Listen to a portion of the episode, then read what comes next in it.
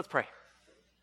Our Lord and our God, wonderful and, and vast and beyond our imagination, eternal and infinite, wisdom far beyond our own. We praise your holy name. We praise you this morning and we worship you. I pray, Lord, that you would fill this place with your Holy Spirit, fill us all up to overflowing, that we would hear we, from your word, that we would understand, it would plant seeds in our heart that would grow and bear fruit in our lives that goes far beyond these four walls. Give us strength and wisdom that is not our own. We pray in Jesus Christ's name. Amen. The world, God, and the Christian, part three. Today we complete this picture of the state of the world, the nature of God, and the Christian call. In the last two weeks, we saw that the world is a cursed place of storms and hardships, right? Because of the sin of mankind. It is lost in superstition and idols as they reach for explanations for what they see around them, and they will reach for anything but God. God, in His providence, carefully watches over the saved and the unsaved, providing for us. And we saw that the Christian should be a source of tangible compassion and encouragement to the world around us, putting Christ on display in our lives for the world to see Him through us and who we are and how we speak. As we close out the book of Acts, we're going to add to that the stumbling block that is the cross of Christ, God's provision of His Word and the believer's call to proclaim the truth. Go ahead and open up your Bibles to Acts chapter 28. Acts chapter 28, starting at verse 11. Let's stand up for the reading of God's word. Acts 28, starting at verse 11, it says, After three months, we set sail in a ship that had wintered in the island, a ship of Alexandria with the twin gods as a figurehead. Again, we see the, the superstition and idols of the world right there as the twin gods were, were uh, uh, supposed to give good fortune through storms. Putting in at Syracuse, we stayed there for three days, and from there we made a circuit and arrived at Rhegium. And after one day, a south wind sprang up, and on the second day we came to Puteoli. There we found brothers and were invited to stay with them for seven days. And so we came to Rome, and the brothers there, when they heard about us, came as far as the Forum of Appius and the three taverns to meet us. On seeing them, Paul thanked God and took courage. When we came into Rome, Paul was allowed to stay by himself with the soldier who guarded him. After three days, he called together the local leaders of the Jews, and when they gathered, he said to them, Brothers, Though I had done nothing against our people or the customs of our fathers, yet I was delivered as a prisoner from Jerusalem into the hands of the Romans. When they had examined me, they wished to set me at liberty because there was no reason for the death penalty in my case. But because the Jews objected, I was compelled to appeal to Caesar, though I had no charge to bring against my nation. For this reason, therefore, I have asked to see you and to speak with you since it is because of the hope of Israel that I am wearing this chain. And they said to him, We have received no letters from Judea about you, and none of the brothers coming here has reported or spoken any evil about you. But we desire to hear from you what your views are, for with regard to this sect, we know that everywhere it is spoken against. When they had appointed a day for him, they came to him at his lodging in greater numbers. From morning till evening, he expounded to them, testifying to the kingdom of God and trying to convince them about Jesus from the law of Moses and from the prophets. And some were convinced by what he said, but others disbelieved. And disagreeing among themselves, they departed after Paul made one statement. The Holy Spirit was right in saying to your fathers through Isaiah the prophet, Go to this people and say, You will indeed hear, but never understand. You will indeed see, but never perceive. For this people's heart has grown dull. With their ears they can barely hear, and their eyes they have closed. Lest they should see with their eyes, and hear with their ears, and understand with their heart, and turn, and I would heal them. Therefore, let it be known to you that this salvation of God has been sent to the Gentiles. They will listen. He lived there two whole years at his own expense and welcomed all who came to him, proclaiming the kingdom of God and teaching about the Lord Jesus Christ with all boldness and without hindrance. The reading of God's word. Go ahead and be seated. The world is a cursed place of storms and hardships, lost in superstition and idols and caught by the stumbling block that is the cross of Jesus Christ. Here in this passage, we have Paul requesting an audience with the Jewish leaders of Rome. And, and they are curious about what he has come to say, but, but they are reserved. Verse 22, we read that they say, But we desire to hear from you what your views are. For with regard to the sect, we know that everywhere it is spoken against. They, they want to hear what he has to say, but, but what will this Paul tell us? He's got good credential. He's, he's, he's a Pharisee. He was a student of Gamaliel. But everywhere, everything we hear about this Christian sect, it's, it's bad. And having heard the gospel from Paul, of Jesus' death on the cross for our sins as our atonement, as our propitiation, probably beginning with something very similar to what Peter told at Pentecost when he said, Fellow Israelites, listen to this. Jesus of Nazareth was a man accredited by God to you by miracles, wonders, and signs which God did among you through him, as you yourselves know. This man was handed over to you by God's deliberate plan and foreknowledge, and you, with the help of wicked men, put him to death by nailing him to the cross. But God raised him from the dead, freeing him from the agony of death, because it was impossible for death to keep its hold on him. Having heard this plan, God's plan of salvation, they, they can't agree. Verse 24. And some were convinced by what he said, but others disbelieved. They, they can't come to agreement. Many of them just can't comprehend that the Messiah, not arriving as an earthly conqueror, but instead coming to, to die? And eh, of all ways, to die on a cross? By the Romans that he was supposed to come and conquer? This is just too far out of their cultural norm. It doesn't jive with their culture's desire to be rescued from the rule of Rome. Besides, isn't everybody who is hung on a tree cursed? How is it that God would plan to save people from their sins by dying on a cross? How does this make sense? What is with, with all this talk of bloodshed and sacrifice? Isn't that just ancient mythology? Isn't this just a 2,000 year old book or whatever, thousands of years ago, and, and it doesn't make any sense? And to quote Richard Dawkins one more time, if God wanted to forgive our sins, why not just forgive them without having himself tortured and executed in payment? Well, as God says, the message of the cross is foolishness to those who are perishing. But to us who are being saved, it is the power of God. For it is written, I will destroy the wisdom of the wise, the intelligence of the intelligent I will frustrate. Where is the wise person? Where is the teacher of the law? Where is the philosopher of this age? Has not God made foolish the wisdom of the world? For since in the wisdom of God the world through its wisdom did not know him, God was pleased through the foolishness of what was preached to save those who believe. Jews demand signs and Greeks look for wisdom. But we preach Christ crucified, a stumbling block to Jews and foolishness to Gentiles.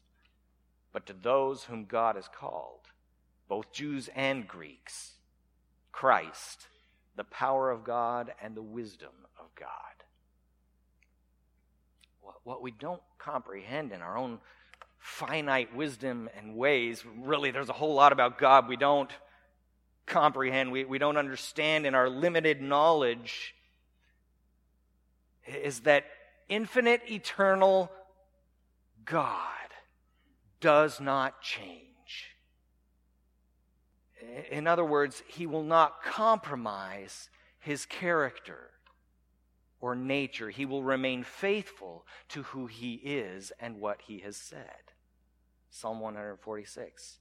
He is the maker of heaven and earth, the sea and everything in them. He remains faithful for a time. He remains faithful forever. He remains faithful especially to himself because he cannot disown himself. 2 Timothy chapter 2 verse 13 if you want to look that up later. Or as it says in Numbers 23:19, God is not human that he should lie, not a human being that he should change his mind. Does he speak and then not act? Does he promise and not fulfill? God is not like us. There is no stain of sin in him, only perfection, only purity, only holiness. If in the beginning God said, if you choose to sin against me by eating this fruit, you will die. If that is what he said at the beginning, then that is exactly what will have to happen. No matter what year it is, no matter what day it is, that's the price. The wages for our sin is death to this day. That's the punishment he chose in order to show us the dark depth of sin. Just how filthy and wretched sin is before him, and he will not live with it.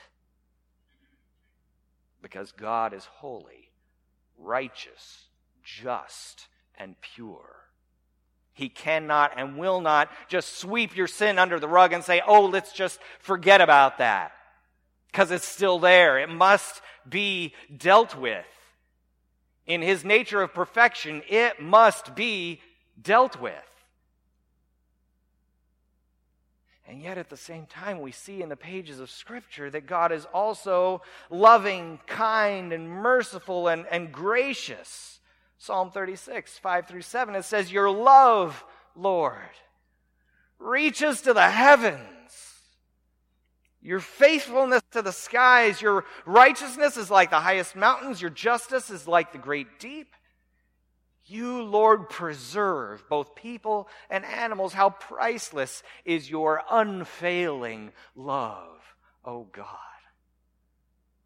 Or as John puts it so very simply, God is love. God is loving. God is kind, gracious. He is merciful. But unlike us, his love, mercy, and grace will never compromise any part of his whole character. So, how is God to reconcile these two elements of who he is the, the justice and righteousness versus the, the love and grace and mercy? How's he to do this without compromising himself? Well, if the punishment for sin is death, then someone has to die. So God laid forth a plan. I know what I'll do. I'll send my son. The, the second person of the triune Godhead. Instead of making someone else suffer, God would take it on himself to suffer in our place and being fully God and, and fully human, he would pay the price of death for our sin in our place. Being God, infinite and eternal, he could taste death for every single person who will receive the gift of his sacrifice by faith in Jesus Christ. He could pay the price for sin, past, present, and future. God stands outside of time. He's the only one who could make that sacrifice of perfection, equivalent, and of infinite value. And this is not hidden, but it is consistently pointed toward. This plan of salvation is consistently given to us and told to us about throughout the entire Old Testament. It's told to us through typology, through things like foreshadowing, and, and through outright prophecies. We first see it in Genesis chapter 3, verse 15, where the, the singular seed of the woman, virgin birth, one man in particular, the Messiah, would crush the head of the serpent while the serpent bit his heel, as Jesus Christ went to the cross and died. And yet at the same time was the victor over death and the grave as he rose again. We see it when God puts the necessity of the perfect sacrifice, the sheep without blemish, the sacrifice without blemish, on display for us to see through the Passover and throughout the whole sacrificial system in the law. The book of Ruth, Ruth pictures for us the kinsman redeemer, someone from her own family had to be the one to redeem her. Jesus coming in the flesh, just like one of us, a brother, someone from our own family to redeem us. If you want to picture uh, another passage to look up later, Hebrews chapter 1, verses 10 through 18. Hebrews 1, 10 through 18. And, and Ruth was redeemed. Do you remember where Ruth was from? Yeah, she wasn't a Jewess, was she? She was a Gentile. She was from Moab. God, even in the Old Testament, saying, Look what I'm going to do. I'm going to send someone just like you to redeem you, and I'm going to redeem you, be you Jew or Gentile. They're going to be from your own family. Psalm 22, with its very vivid and clear description of a crucifixion, long before crucifixion was even developed by mankind as an ultimate form of torture and death. Isaiah 53 couldn't paint a clearer picture, a more, more vivid picture of a Savior who would shoulder the burdens of our own sins and in our place and then rise from the dead. I couldn't find just a couple of verses of this to read to you, so I'm reading to you the whole chapter. Isaiah 53. Who has believed our message? And to whom has the arm of the Lord been revealed? He grew up before him like a tender shoot and like a root out of dry ground, and he had no beauty or majesty to attract us to him, nothing in his appearance that we should desire him, and he was despised and rejected by mankind, a man of suffering and familiar with pain. Like one from whom people hide their faces, he was despised, and we held him in low esteem. Surely he took up our pain and bore our suffering. Yet we considered him punished by God, stricken by him, and afflicted. But he was pierced for our transgressions, he was crushed for our iniquities. The punishment that has brought us peace was on him, and by his wounds we are healed. We all, like sheep, have gone astray. Each of us has turned to our own way, and the Lord has laid on him the iniquity, the sins of us all. He was oppressed and afflicted, yet he did not open his mouth. He was led like a lamb to the slaughter. And as a sheep before its shearers is silent, so he did not open his mouth. By oppression and judgment he was taken away. Yet who of his generation protested? For he was cut off from the land of the living. For the transgression of my people he was punished. He was assigned a grave with the wicked and with the rich in his death. Though he had done no violence, nor was any deceit in his mouth, yet it was the Lord's will to crush him and cause him to suffer. And though the Lord makes his life an offering for sin, he will see his offspring and prolong his days, and the will of the Lord will prosper in his hand. After he has suffered, he will see the light of life and be satisfied, the resurrection. By his knowledge, my righteous servant will justify many, and he will bear their iniquities. Therefore, I will give him a portion among the great, and he will divide the spoils with the strong, because he has poured out his life unto death and was numbered with the transgressors, for he bore the sin of many and made intercession for the transgressors. What a beautiful, beautiful passage. You see, the world may be a cursed place of storms and hardships, lost in superstition and idols, caught in the stumbling block that is the cross of Christ. But God has provided His Word. He's given us His Word that the world would know His great and lavish grace, His love and mercy toward them through His plan of salvation for them in Christ Jesus. And Paul didn't just give him his opinion of the matter. He reasoned with them from what? He reasoned with them from Moses and the prophets, the scriptures, verse 23. When they had appointed a day for him, they came to him at his lodging in greater numbers from morning till evening. He expounded to them, testifying to the kingdom of God and trying to convince them about Jesus, both from the law of Moses and from the prophets. This is not our plan. This is not something that mankind would or could ever come up with. This is the plan of God. Because he is just and righteous and loving and gracious and merciful.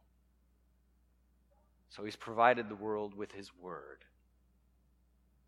But let's be honest, God's word is not always easy to understand, is it? It's wonderfully simple and vastly complex all at the same time. Have you ever been caught off guard by a verse? Oh, come on, raise your hand. Show me a person who's never been caught off guard by a verse, and I'll show you somebody who needs to read their Bible. So God has not only provided His Word, but the Christian. He's provided the world with the Christian. He's left us here to fill the gap until he returns, just as Paul continued to do through his time there in Rome. Verse 30 he lived there two whole years at his own expense and welcomed all who came to him proclaiming the kingdom of God and teaching about the Lord Jesus Christ with all boldness and without hindrance. God has left us in this fallen world that the Christian might shine in the darkness with encouragement and compassion and the truth of God's Word. The truth of God's Word. Acts chapter 1, verse 8. We are to bear witness to the person and works of Jesus Christ. We need to speak and to reason and to explain God's truth from His Word, even though it can be difficult to understand and difficult to take at times, even though it contradicts the heart and mind and the philosophies of this fallen world, from gender fluidity to abortion. Even though it confronts people in who they are and how they are living. The Holy Spirit was right in saying to your fathers through Isaiah the prophet, Verse 26 Go to this people and say, You will indeed hear, but never understand. You will indeed see, but never perceive. For this people's heart has grown dull. With their ears they can barely hear. With their eyes they have closed, lest they should see with their eyes and hear with their ears and understand with their heart and turn, and I would heal them. Those are easy words to take. No. But we take the truth to the world because that's what God has called us to do. And we take it with compassion and encouragement, just as Paul did, as he's the one who called them. He wanted that time with them to share that gospel, to share the hope of Israel. As he explained it to them and expounded upon Scripture so that they could perhaps understand, as he continued to welcome people as he was there for two more years, imprisoned showing compassion and encouragement to those who would come to him. Encouragement without compassion is empty. Compassion without truth is temporal. And yet, truth without encouragement and compassion is hard and cold. See, encouragement without compassion is empty. We see that in a passage like James 2, verses 15 and 16. Suppose a brother or sister is without clothes and daily food. If one of you says to them, Go in peace, keep warm, and be well fed. Very encouraging, right? But does nothing about their physical needs, what good is it? Because encouragement without compassion is empty. Compassion without truth is temporal. It'll only cover a symptom of life in a fallen world. A world with far greater problems than hunger and sickness. Yes, these are very real problems, and we need to care for those because the world is lost, because they have problems of an eternal nature and a spiritual depth. And the truth without encouragement and compassion is simply hard and cold. Hence, the call of Scripture to share the truth, speak the truth in love. Ephesians chapter 4, verse 15. It really needs to be all three encouragement, compassion, and truth. The Christian is called to take the gospel to the world without holding the world's sin against it. Did you, did you, see how Paul dealt with these guys? Because it says, verse 19, but because the Jews objected, I was compelled to appeal to Caesar, though I had no charge to bring against my nation. His nation was coming against him with all they could, and he had no charge to bring back against them. Paul having gone through trial after trial, his own people wanting him dead, and yet he would still say in Romans chapter 9, I speak the truth in Christ. I am not lying. My conscience confirms it through the Holy Spirit. I have great sorrow and unceasing anguish in my heart, for I could wish that I myself were accursed and cut off from Christ for the sake of my people, those of my own race, the people of Israel, the same ones who wanted him dead. And he didn't hold it against them in the least. And he continued to welcome them, to encourage them, to show compassion to them. He held nothing against them because he understood their condition that they are dead in their sins and trespasses. That he was at one time in the exact same place. And the same thing holds true for us. We can look out at the world and say, Boy, there goes a lost one. Listen to his filthy mouth. Or we can realize that, but for the grace of God, there goes me. And have compassion. For this reason, therefore, I've asked to see you, to speak with you, since it is because of the hope of Israel that I am wearing this chain. We are called to walk in forgiveness, to forgive as we have been forgiven, welcoming all who would come to us all whom God sends into our lives, into our soil, into that sphere of influence lives. The truth we hold out for them is a stumbling block. It offends the world, and, and most of the world will not like it or care to listen, will they? Some will even hate us for loving them. But let's not let that discourage us. Because according to verse 24, some were convinced by what he said. Others disbelieved, but some were convinced. While, while some may disbelieve, we do it for the sake of those who will be convinced, and we don't know who they might be. Who would have thought you'd be saved, right? We do it that they too will have the same hope that we have been given, the same salvation, the same eternal life that we share in Christ Jesus. As C.H. Spurgeon said, if sinners be damned, at least let them leap to hell over our dead bodies and if they perish, let them perish with our arms wrapped around their knees, imploring them to stay. If hell must be filled, let it be filled in the teeth of our exertions. And let no one go unwarned and unprayed for. Let's proclaim the kingdom of God and teach about the Lord Jesus Christ with all boldness, because the world is a cursed place of storms and hardships, lost in superstition and idols, and caught in the stumbling block that is the cross of Christ. But God, in his providence, sees us through the storms and hardships, giving us all that we need by the strength and power of his Holy Spirit, giving the world both his word and the Christian. You are here for a purpose, repurposed in Christ. That the Christian would be an encouragement and a source of tangible compassion as we proclaim the truth of the gospel in love. That perhaps some might be convinced and share an eternal life with us.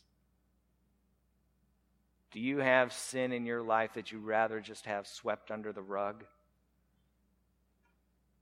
Please understand today that won't happen.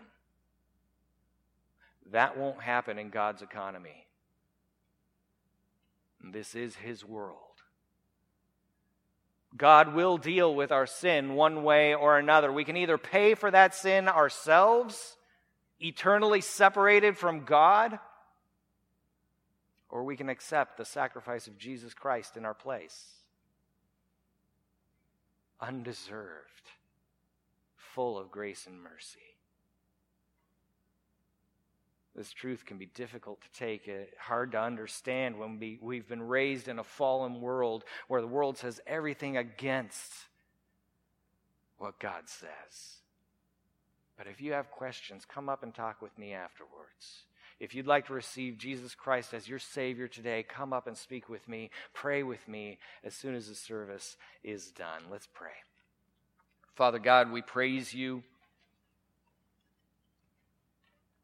We thank you for our Lord and our Savior, Jesus Christ, and, and just the your wisdom and, and how reasonably and logically the, your plan of salvation works out when we take a careful look at all that you have said and all that you have done and all the ways you proclaimed it to us long before we were born and how you chose us from before the foundations of the earth that we would know you.